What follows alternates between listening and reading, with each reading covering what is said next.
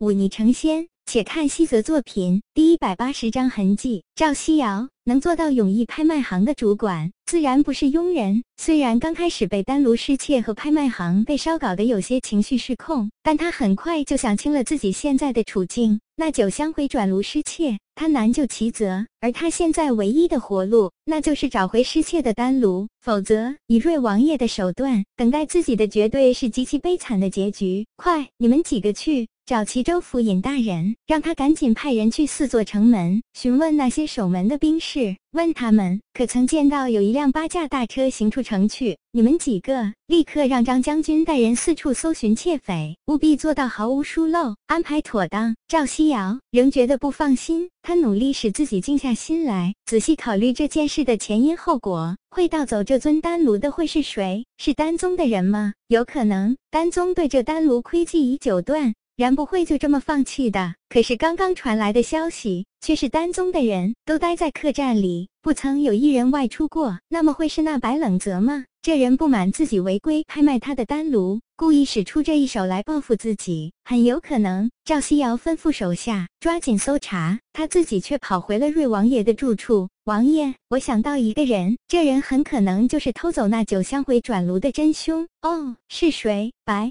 冷泽，也就是九香回转炉本来的主人，他之前将丹炉送到永义，本没有要拍卖的意思，我们这次私自拍卖他的丹炉，他心存报复之下，未必做不出这等事情，有几分道理。瑞王爷轻抚胡须，站起身来说道，你跟我去寻他，他就在这附近居住。是，事不宜迟。两人出门上了马车，刚要出发去找白冷泽，却看到一个背负一刀一剑的男子，骑着一匹雄壮的黑马，远远地朝这边疾奔而来。是他。赵希瑶眼前一亮，立刻指着白冷泽说道，那人便是。白冷泽来到瑞王爷身前，有些惊讶地看了两人一眼，直接跳过赵希瑶，冲着瑞王爷拱手道，王爷，我听说永义拍卖行着了大火，你少在这里假惺惺地装慈悲。赵希瑶踏前一步，打断白冷泽的话，指着他的鼻子说道，你说那九香回转炉是不是你偷的？白冷泽一愣，随即反应过来，惊讶道，九香回转炉被偷了？何时发生的事？少装模作样。赵希瑶看着白冷泽的脸，咬牙切齿道，你敢说对这件事毫不知情？在下却不知情。白冷泽皱起眉头，看向赵希瑶说道，你是在怀疑我？哼，这丹炉卖了便卖了，我岂能做出这等龌龊之事，还要狡辩？除了你还有谁？赵希瑶的脸都有些扭曲起来，让本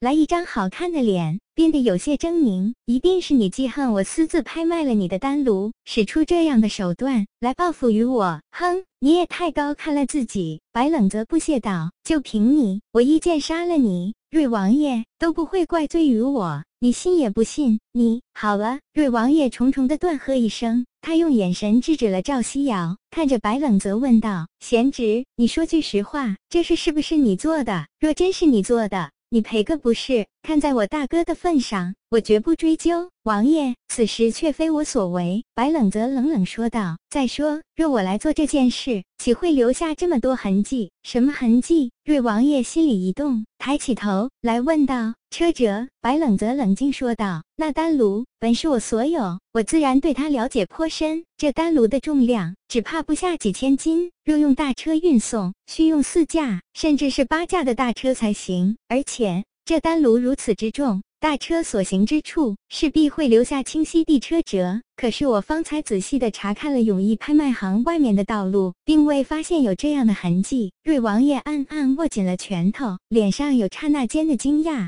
和慌乱闪过，这一切都被白冷泽看在眼里。你是说那丹炉并未被运走，可是为何却寻找不到？此事必有蹊跷。不过丹炉未被运走应该是可以肯定的。便在这时，赵希瑶派出去的人快马加鞭地赶了回来，他匆忙下马回道，见过王爷，见过赵主管，小的方才去问过了四座城门的兵士，一大早并未有大车走出过城门。赵希瑶眼中闪过一抹喜色，快速说道，这么说那丹炉还在城中，这就好好办了。白冷则冷冷地看了他一眼，冷哼一声说道，你听不懂人话吗？我说那丹炉还在你永义拍卖行中，莫不是你这做主管的监守自盗，却搞出了这等瞒天过海的阵仗，你血口喷人。”赵西瑶飞快地看了瑞王爷一眼，接着朝着白冷泽冷笑道：“你就这么肯定那丹炉在我永义拍卖行中？莫非这事是你做的？”哼，清者自清。白冷则淡淡道：“现在你的拍卖行已经化作灰烬，那丹炉却不怕火。我们去一看，便知。”好，先去拍卖行看看。若真在拍卖行内，西瑶，你需给我一个解释。是。赵西瑶冷冷地看了白冷则一眼，率先朝着拍卖行走去。清若真人的火并非凡火，而是真火至精，又是含怒而发，毫不留情。虽然不过半个多时辰，这偌大的拍卖行早已被烧成了一片灰烬。此刻三人来到拍卖行外，只看到了一地的黑色废墟和袅袅青烟。白冷则拔出背后银飞短刀，朝着这堆废墟一挥，一道冰寒的刀气掠过，吹熄了最后一点火光。他大步走进这废墟之中，手中长刀随意挥砍，将几处高高的墙壁斩断。可是寻找了一阵子，却丝毫没有找到那丹炉的踪影。赵西瑶着看着他一脸颓然的样子，冷笑道：“如何，白公子，可曾找到那尊丹炉？”白冷则没有回答，只是冷冷地看着他。这时，一匹骏马疾驰而来，马上骑士下马后，飞快说道：“城西一间破烂粮库外，找到了那辆马车。只是所有的马都已经被杀，没见到贼人踪影。”听到这个消息，几个人更加确认了这丹炉没有被运走的。白冷则沉吟一会儿，突然开口问道：“这拍卖行中可有地下密室？”